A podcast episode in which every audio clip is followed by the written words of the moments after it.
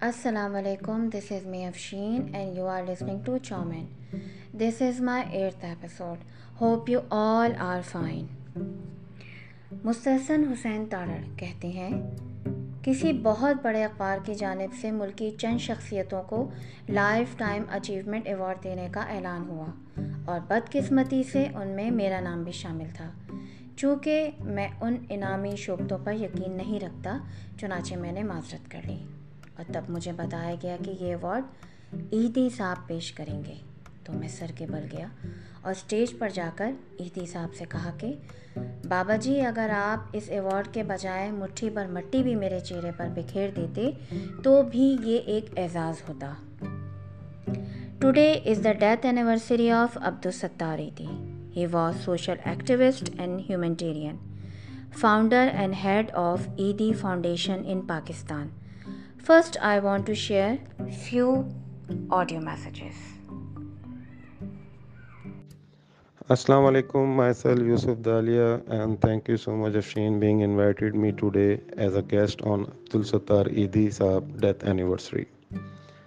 عبد الستار عیدی صاحب اٹھائیس فیبرری انیس سو اٹھائیس کو اس دنیا میں تشریف لائے اور میری نظر میں قائد اعظم محمد علی جناح کے بعد یہ پاکستان کے دوسرے واحد عظیم لیڈر تھے جنہوں نے اپنی ذات کو ایک طرف رکھ کر اپنی پوری زندگی جو ہے وہ انسانیت کے لیے وقف کر دی۔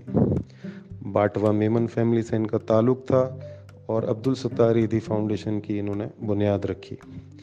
عبد الستار عیدی فاؤنڈیشن کے ذریعے انہوں نے پوری دنیا کے اندر جہاں بھی کوئی انسین اینڈ نیچرل ڈیزاسٹر یا آفات نے جنم لیا یا لوگوں کو جو ہے وہ فیس کرنا پڑا، تو عبدالستار عیدی صاحب جو ہے وہ اپنی فاؤنڈیشن اور اپنی ٹیم کے ساتھ جو ہے ہر اس جگہ پہ موجود تھے، پہنچے، ان کے درمیان تھے، جہاں جہاں ان کی ایمبولینس اینڈ ریسکیو سروس کی ضرورت پڑی اور اسی طرح انہوں نے Edhi ambulance and rescue service کا لوہا منوایا۔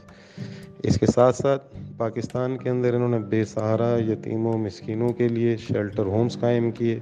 ان کے کھانے پینے کا انتظام بھی وہیں کیا جاتا تھا۔ اور اس کے بعد ان کی سب سے بڑی جو اچیومنٹ تھی، وہ دو لاکھ سے زائد بے سہارا اور لاوارث لاشیں تھیں، جن کے کفن دفن سے لے کے دفنانے تک کا پورا انتظام انہوں نے عبدالستار عیدی فاؤنڈیشن کے ذریعے کیا۔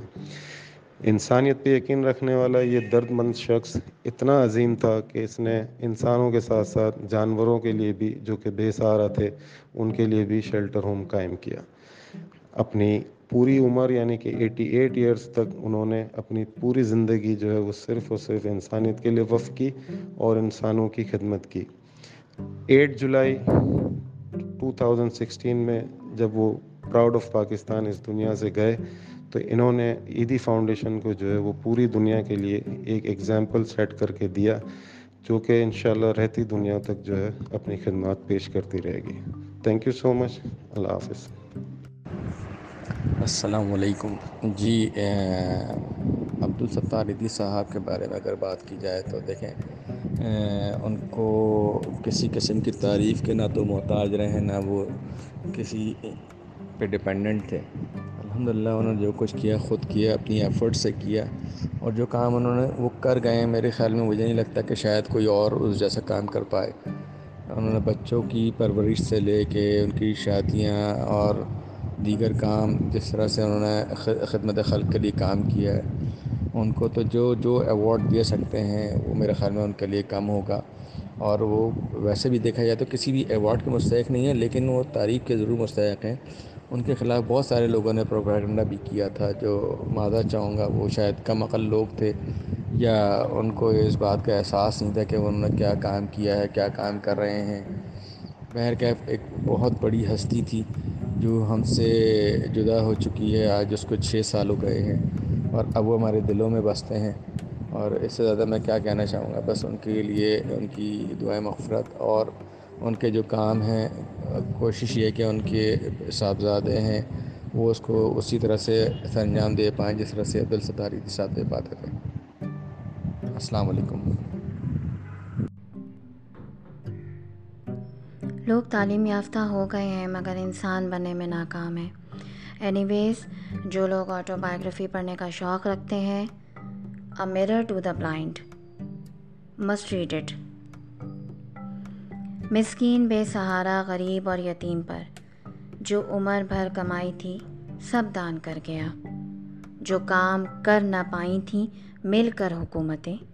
وہ کام ایک تنہا مسلمان کر گیا۔ No religion is higher than humanity thank you very much for listening me